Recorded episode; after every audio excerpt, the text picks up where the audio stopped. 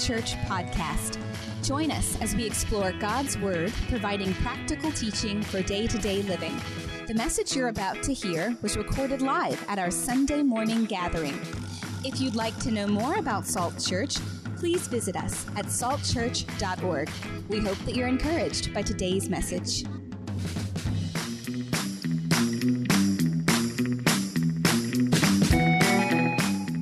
Good morning.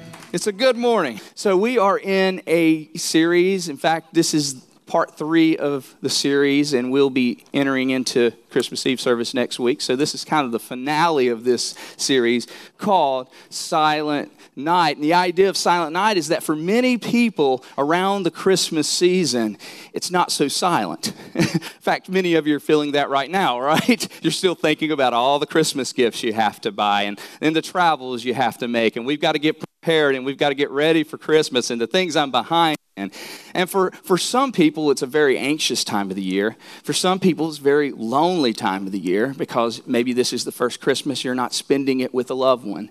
Or maybe it's just uh, a time where you don't, you, you know you're coming to that day where you really don't have anybody around the season. So it can be a very, in fact, statistics show that we have a higher depression rate around Christmas time. The most joyful time of the year, depression actually is higher among people than any other time of the year.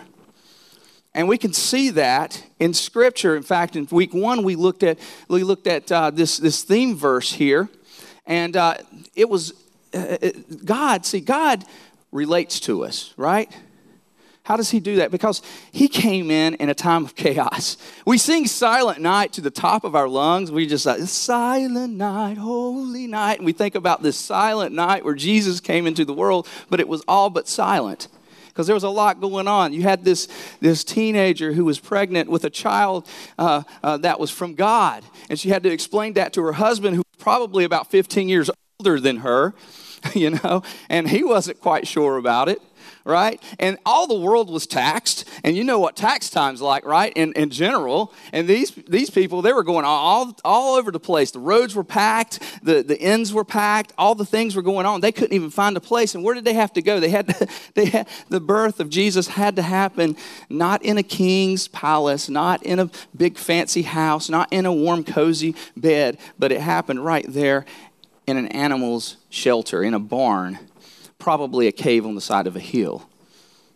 And it was probably very cold and it was miserable for poor Mary with cows and sheep and everything around them. It sounds wonderful, the nativity scene. We look at the nativity scenes, it warms our hearts, but it wasn't very warming to Mary that night. It was all but a silent night. So why would God do that? And week one, we learned that because He wants to relate. To, he wants us to relate to Him. He, he wants to show you that. Listen, I get it. I know what you're going through. I was there. I sent my son. The Father says, I sent my son to earth among those conditions, among what you're, what you're dealing with. And in Luke 2 13 and 14, we see this, and, and, and we talk about peace on earth, and we hear Charlie Brown sing peace on earth, right? And we sing peace on earth, goodwill toward men. But uh, did you know that peace on earth is not anywhere in the Christmas story? It isn't. In fact, it, it, it, the only time you hear peace on earth is when Jesus says, You think I came to bring peace on earth? You're wrong. I came to bring division because what I'm going to do, because what I'm going to bring, the news I'm going to bring, it's going to actually divide. The good news I bring actually divides. It's, it's tough, it's hard, you know? And, and, and uh, but in, here in Scripture, we see in Luke 2, it says, Suddenly a great company of heavenly hosts appeared with the angels, praising God and saying, Glory to God in the highest, and on earth, peace. Not peace on earth, on earth, peace. So, in the middle of the chaos, in the middle of all the things that are going on, Jesus didn't suddenly set the world at peace. The world was still in trouble. But on earth, something came into the world. Someone came in the world to bring peace.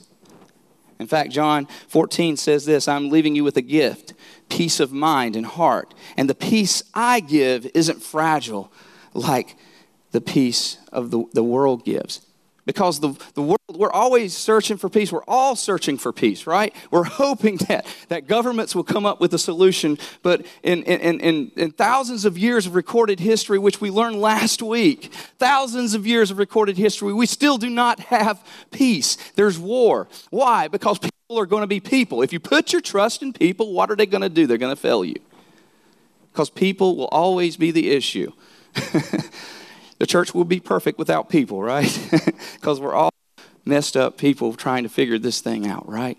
God is, is bringing us to a place where we're growing in Him and, and, and He's working in us, but we're people, and there will always be war because the fra- fragility uh, the world gives us, it, it, it's, it's, it's loose. It, the peace that the world gives us, it, it, it fades away. It's a counterfeit peace. So uh, Matthew 5 says, Blessed are the peacemakers. So, and, and we need to be peacemakers. And how do we do that? The difference is between peacekeeping and peacemaking because we can come up with resolutions all day long. We can sit at tables and talk and, and divide these things out. But really, what it comes down to is we've got to be peacemakers. How do we do that? Reconciling rather than res- resolving. We need to be people that reconcile, brings the balance to zero, just like your checking account. When you reconcile your check account, what do you do? Bring the balance to zero. We need to bring the balance to people for zero. So that's a recap of the last two weeks. This week, I want to hit on on on. Uh, the one last thing that brings it all together. And we've been hitting on this every week, but this is where it really gets down to what it really means, what, what, what everything really means. How do we really experience peace? Because many people are walking this world, and you can even, we're even calling ourselves Christians, and we're living, we live for Jesus, and we're with Jesus, but we're not really experiencing peace. It's still, it's still chaotic down in here. How, how, do, we, how do we experience that? Well, um, it's 700 years ago, Jesus, uh, there was a prophecy given about Jesus by the prophet Isaiah. But before I share that scripture, there's a lot of people say, you know, um, this prophecy thing, you know, I, I, don't, I don't necessarily get that, and and uh, a lot of a lot of people argue maybe it was just coincidence that all these things came together. But let me just help you understand. There are 300 prophecies in the Bible, 300 prophecies and there's this uh, mathematician named Peter Stoner, Peter Stoner, um, uh, that, that decided he was going to investigate the probability of these prophecies. Now, I'm, i have a, uh, my undergrad is business, and, and I, have, I have a business degree, and there was this class that we took about statistical methods called, called quantitative analysis quantitative analysis. And I hated quantitative analysis because I just hate math. and it's about probabilities, the probabilities of how your customer base would work and looking at numbers and, and, and, and, and what are the chances.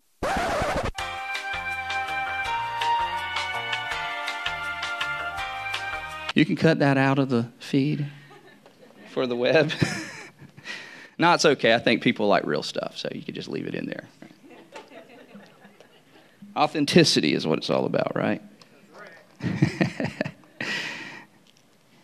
so there was this theory called quantitative analysis that we, we studied in business school. Uh, it's a statistical methods class about behavior and patterns. And um, Peter Stoner was, was a, a famous mathematician who decided, he was a Christian mathematician, who decided to look at prophecies what are the probability of prophecies of all 300 of these prophecies taking place? Because throughout thousands of years, many prophets and many different stories, Jesus, prophecies of Jesus about his birth, about his resurrection, about his life, they all came true.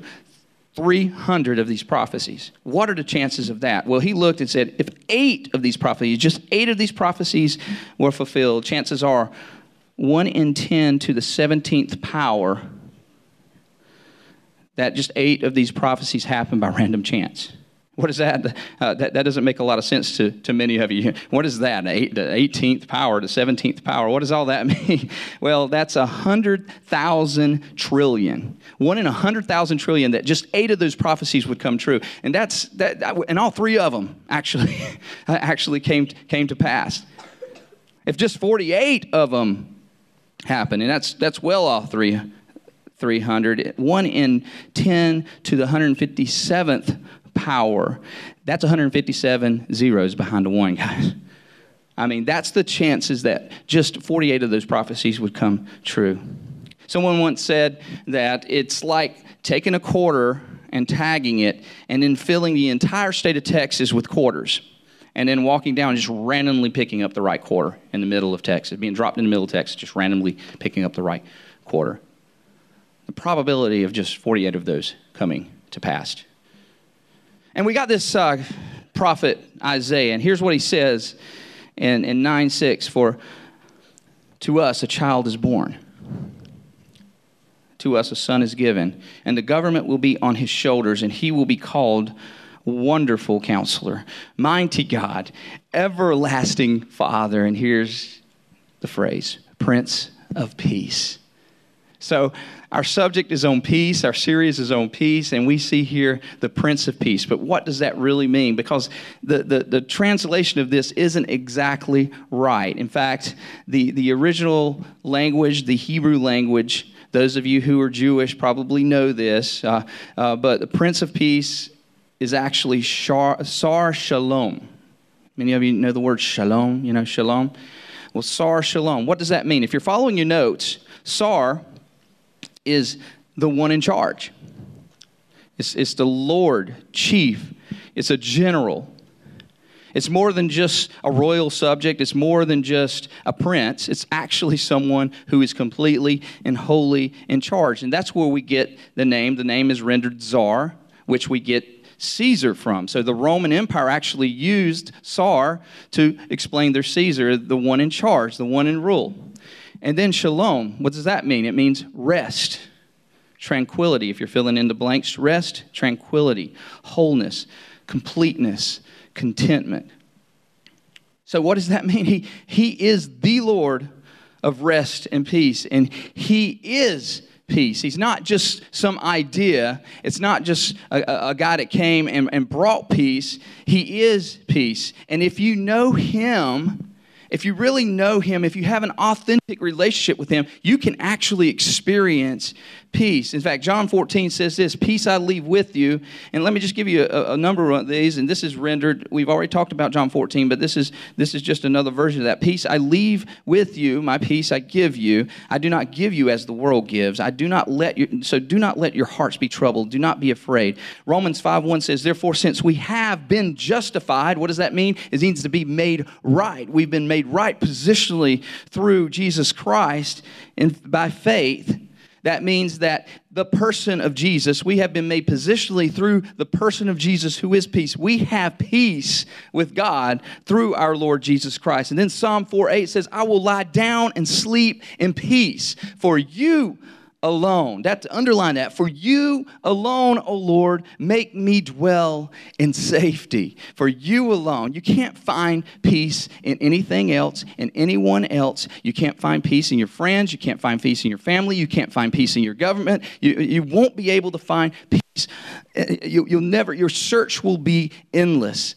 Really, our peace comes in the person of Jesus Christ.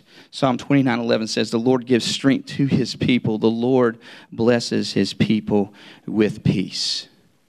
With peace. So Ephesians says this, and this is where it all comes together. Ephesians 2, it says, But now in Christ Jesus, you who once were far away have been brought near through the blood of Christ. For he, Christ, for he, for Christ, I put in parentheses Christ there, for Christ himself is our peace. He is our peace. So here's what I want to say. If you don't have a, a relationship with Jesus, I mean, not just know him, if you, if it's, it's, it's more than just knowing, it's more than just filling out a card, it's more than just, you know, uh, saying, hey, I'm, I'm in and raising my hand. But if you don't have an authentic relationship, if you're not walking with him, if you don't know him at a deeper level, then you cannot experience peace because He is peace. Peace isn't the absence of conflict, peace is the presence of someone. And Jesus is that someone. And when we have peace in Jesus, the Sar Shalom, we walk in peace, we live in peace. We breathe in peace. When the conflict is all around us, when the chaos is all around us, when everything's going on and we don't know where to go what to do or who to go to because everyone in our closest even has, has failed us, we can find peace in the person of Jesus Christ. In fact, Acts 17 says, For in him we live and breathe. We live and breathe. So, what's the secret to peace? What do people that have real everlasting peace know? They know that peace isn't found in anything else but the person of Jesus Christ. That's the secret. That's what it comes down to. Your best friend, your protector, your savior, your king, your Sar Shalom, Prince of Peace. So if you can do these three things, I'm going to give you three things that, I, that, that are in your notes here that you can fill in the blank to. If you can do these three things, you will not have to work for peace. You will not have to find peace. You will not have to resolve for peace. And all those things we talked about throughout this series. But you will be at peace in Jesus. So the first thing is you've got to submit to the lordship of Jesus submit to the lordship of Jesus. What does that mean? Submit. What, is, what does lordship even mean? Why do we even call him Lord? What is this about? Uh, you know, we say Lord Jesus in our prayers and Lord, but we, do, do we really understand what the lordship of Jesus is all about? Here, here it is. It's putting ourselves under Jesus' rule. It's basically putting ourselves under his covering and and and uh, it's it's a lot like this. It's, it's, people, you know, kind of say they have, I, I believe and I, I know Jesus, but they're refusing to actually walk under His covering, walk under His rule, walk under His lordship, and as a as a result, they're living in chaos and unpeace and unrest and disastrous lives. And and if you're like me, uh, we compartmentalize Jesus you know this is my spiritual life over here and and you know here you know this is the real world. You know i can't bring jesus into everything but but uh, but he's asking us he's asking us he's calling us to submit to him. It's like this. Here's a, here's a great example. Say a, a rainstorm comes in. You're out in a, in a in a storm and rain just starts pouring down. And you're like where do i go? Right and there's there's a shelter over here. Somebody set up a shelter, you know, just just a nice canopy campus campus kind of thing. And they're calling you in. Come on under here. Come on under here. What do we often do? We say but I, i'm okay out here. And then we complain about being wet right? You know just just a picture. Somebody uh, come under here and you, you, dry off and and and uh, be protected from the rain. Well i don't want to. But why am i so wet why, why am I wet? Why, why is all this happening to me? But I refuse to come under the canopy of Jesus. I refuse to come under here because we are hard headed people. And it's hard for us to submit to a chief, a Caesar, a ruler. And I think partly because we're Americans and it's hard for us to understand lordship, the, the, the, Lord being, having a Lord over our lives because we're people who like to pick ourselves up by our bootstraps and ourselves, right? Because we're taught that was the American dream. And that's not a bad thing. It's just that we forget the one who gave us what we get, given us the gifts that we have, given us the jobs that we have, given us the abilities. Well, I'm, you know, I made this myself because I have this mind. Well, who gave you that mind? I have this heart and this drive and this ambition. Who gave you that dream? Who gave you that heart? Who gave you that ambition? And, we're, and, and lots of times we just refuse to come under the lordship of Christ. And then when we get wet, we wonder why. Why in the world am I wet? Why in the world am I sick? Well, it's probably because you sat out in that rainstorm all that time. And then you wonder and you look back. How did this happen?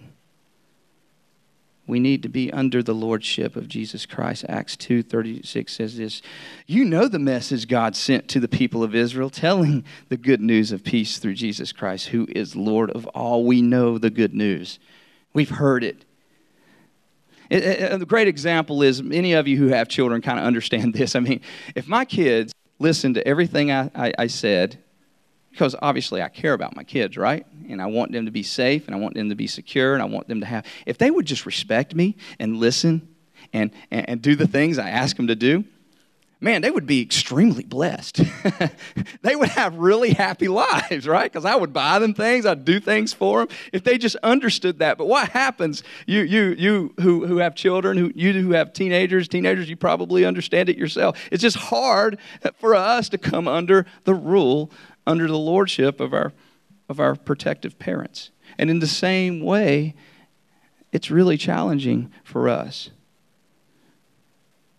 I mean, it's, it's not just, uh, you know, going to church and, and praying that after you had a chaotic week and everything's going to be all right. It just doesn't work that way. It's not yelling at your spouse. Can I, can I just yell at my spouse and, and then go to my room and read my Bible and everything will be all right? No, no. You got to live in peace. You got it's it's it's got to be it's got to be an everlasting. And this is a great example of righteousness coming under the lordship of Jesus is a great example of righteousness because people think that it's all about what they do. You know? A relationship with Jesus is all about how I do it and where I do it and when I do it. And, and, and, and Jesus is saying, just come under my protection, come under my righteousness, build your life under me. I am the person, I am peace, I am the Sar Shalom. Come under me, come under my protection. And that, that's what God is calling us to do become righteousness, which leads me to my second point. In, in, Isaiah 32, 17, 18, it says, The fruit of righteousness will be peace. The effect of righteousness will be quietness and confidence forever. My people will live in peaceful dwelling places, in secure homes, and undisturbed places of rest. Who doesn't want that? Who doesn't want to live and dwell in security and protection and peace and rest? Who doesn't want that? So, what do we do? Our next point don't just know Jesus, come under his lordship. And the second one, invite Jesus into every situation. Invite Jesus into every situation. I heard someone once say uh, in, in a sermon that I was listening to, or maybe it was an event, I can't remember exactly where it was at. They're like, I don't want you to put God first this year. I was like, what are you talking about? That sounds heretical. You know, you got to always put God first in everything, right? He says, I don't want you to put God first in things this year. I want you to put God in the middle of everything that you do. We need to put God in the middle. Uh, here, here's a story. I kind of shared this with uh, some of our uh, uh, small group leaders we were training up for next semester. And uh, um, uh, about a year ago, I was in North Carolina um, at, at, my dad's senior pastor for church there, and I was working with a CPA to try to get some accounts ready and getting things ready, you know, for the church. And and uh, and uh, you know, we had we had a great meeting. And then I I uh, I was on my way home, and about halfway home, I reached into my back seat to pull out my my computer. Uh, just just to kind of touch it, you know. Sometimes you kind of got this weird feeling, so you reach back there just to make sure stuff is there. So I reached back there to touch my computer, and it wasn't there.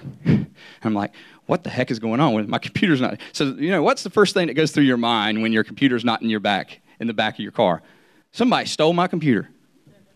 Oh my gosh, somebody stole my computer. So I start calling. I call my dad. He's looking around his office, and, and I, I call my mom. She's at home, and, and, and we're, we're I, I got Miranda, you know, kind of kind of like on alert about it and all this other stuff. I said, man, this is my computer. I've got everything on here, everything with the church, everything with personal business, all this kind of stuff. I got got, got private numbers on this stuff, you know. So I was I was worried to death, and I'm just like, oh man, you know, it was uh, it was over at uh, uh, I remember stopping at this gas station. Maybe somebody reached in the car and took it uh, took off, and I, that's the first thing I'm thinking. Somebody stole my computer, and they're going to get all the information off of it, and I'm just freaking out. And as I'm talking to my mother about it, which my mother is a extremely extremely heavy prayer warrior. She believes in pulling Jesus, inviting Jesus into everything. She says, We're going to pray about this right now, and God's going to find your computer. And you know what I'm thinking? You know, with this compartmentalization, nah, this, this is just too small for God. You know, it's a computer for crying out loud. And just being very practical, she says, No, we're going to pray for this right now. And she says, In the name of Jesus, we're going to find this computer, and it's going to come to, and we're going to, we're going to, it, it, it's just going to come up. It's, it, we're going to have it back in your hands before before this weekend is going to be you're going to know exactly where it is. And right as that was happening i got a ping on my phone. And i'm like what in the world is going on you know here? Uh, what, what is this? And uh, as soon as i get off the phone I, I see my buddy one of my best friends i knew from elementary school that lived in a completely different town a completely different area probably about you know 30 45 minutes away from where i was at. Uh, leaves me a message. He says, Give me a call. You're not going to believe this. I'm like, Oh no, what's going on here? He never calls me. We haven't talked in six months, you know? Like, we talk a couple times a year, or maybe see each other around Christmas or whatever, but what's he calling me about? And he, he calls me, so I call him back. He says, You're not going to believe this. But I was doing a service at this house, and um, this guy's talking about, you know, he does internet, uh, fiber optics, some stuff like that. And he's talking to this guy. And he says, You know what? I found this computer in a ditch out in my yard when I was cutting my grass earlier today. He's like, huh? He says, Do you have any clue what I could do with this? Like, do you guys want this? Because I don't know what to do with it. I don't, I'm not a computer guy. And he looks at it and he sees Salt Church on the back of that computer. and he says, I think I know whose this computer is. So he calls me up. He says, I've got your computer, man. I mean, come on. What are the chances? Oh, is it is it just circumstantial or happenstance that, that, that he just happened to be a guy from another town working in that area that day to come to that exact house that was my best friend growing up to, and, and finds my computer? I mean, it sounds silly that we're like praying about computers, but God is concerned about every detail in our life and he wants to invite us to invite him in. And we refuse to invite him in because we're standing out in the rain and we're enjoying being wet, right? And, and he, is, he, is asked to invite me in to every situation. If you want a great family life, invite him in. If you want great finances, invite him in. If you want great coworkers, if you want great friends, if you want your relatives to get along with your relatives, if you want, you want, uh, you need to invite Jesus to the table. Hey, Jesus, you're welcome. What is your thoughts on this, Lord? What, what do you want me to do in this, Jesus? I want to invite you into right into the center of the situation. Second Thessalonians says this Now may the Lord of peace himself give you peace at all times and in every way. What does that mean? In every situation, absolutely every situation, in every way, at all times. I heard it said, we like what the master has on his table but we're not concerned about the master himself.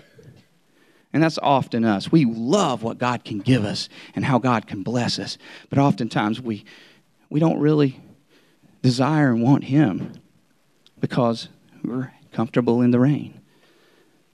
We'd rather be miserable in the rain than peaceful under the shelter. And He's calling us, invite Him in to every situation. And number three, and I'll close on this point. You got to fix your your thoughts on Jesus. Fix your thoughts on Jesus. Keep your mind and your thoughts on Jesus. Philippians 4 8 and 9 says, Finally, brothers, whatever is true, whatever is noble, whatever is right, whatever is pure, whatever is lovely, whatever is admirable. Had too much coffee this morning. Speed reading. If anything is excellent and praiseworthy, think about such things. Think about such things. Whatever you have learned and received or heard from me or seen in me, put it into practice. And God and the God of peace will be with you. Which leads us to fix your eyes, your thoughts, your mind, your heart, your everything on Jesus at all times. You know what's interesting? There are 31,103 verses in the Bible. And if and notice that's an odd number, right? It's an odd number. That odd number lands on a verse, on the verse, and it's found in Isaiah 26, 3. It says, You will keep him in perfect peace, whose mind is stayed on you, whose mind is stayed on you, because he trusts in you. The question is, do we trust in Jesus? Are our minds fixed on Him? Our hearts, our thoughts every day, not just on Sunday, Monday through Saturday as well. Do we keep him? Do we invite him in? Do we allow him to be the Lord of life? Do we come under his shelter? Come out of the, he's calling you to come out of the pouring rain. Come out of the pouring rain. The lightning and thunder is all around you. Come out. There's a safe haven, there's a safe place here. He's, he's inviting you in. And I want to leave you with this final verse, church. It's is Romans 15 13. May the God of hope fill you with all joy and peace as you trust in him, so that you may overflow with the, peace, with the hope of the power of the Holy Spirit. So let's bow our heads today, and I want you to take that, take that in. And I want you to just like allow the Holy Spirit, the power of the Holy Spirit, just to fill your heart here for a minute, for a second, just as you think. And just just give give God your mind and your attention right now. Just just let him know and and with no you know all heads bowed and eyes closed and everybody just kind of in, in, with one heart just praying those of you who who are praying just take this time uh, and just just just meditate on him for a minute perhaps some of you are going uh, through life right now and, and, and uh, you're, you're wondering where is peace? Where is peace? Well, I'm not experiencing peace. I'm not experiencing hope. I'm not experiencing life. And I'm, you know, I, am following you, God, but I'm not experiencing. Perhaps you haven't submitted completely to Jesus.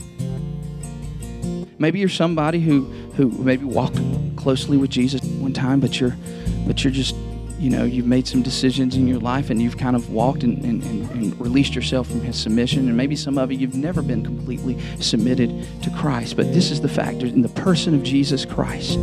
It's, it's, it's more than just signing a card. It's more than just raising a hand. It's, it's uh, uh, we can believe but do we really know him? Do we really have a relationship with him? Because the devil knows him. The devil believes in him. Satan believes in him. Satan knows him but do you have a relationship with Him? So that's what being a Christian is all about. That's what being a follower of Christ. Our, our, our, our mission, our vision statement, the fully devoted followers of Christ. Our heart is to be fully devoted, completely committed followers of Christ. And I promise you, if you are not experiencing peace, if you devote and submit yourself under His covering, you will have a peace that you've been longing and looking for, a hope that you've been longing and looking for in the person of Jesus. Not some idea, not some hope for peace, uh, a world order for peace, but God Himself, the peace that we can find in Jesus positionally under the peace and hope that we have in Jesus. And if that's you today, with all heads bowed and all eyes closed, I'm not going to embarrass you. If that's you, I want to pray for you. Will you? will you just lift your hand and just say, Look, I'm in. I'm in. Amen. Amen. Thank you. Anyone else here? Amen. Just say, I'm in. Give, give him this, this opportunity, this chance. Just say, God, I'm, I haven't completely submitted to you. You are, I'm gonna, I'm gonna give you my life. I want to give you my heart right now. Time is today is the day. The time is the time. There's no other time in history. We,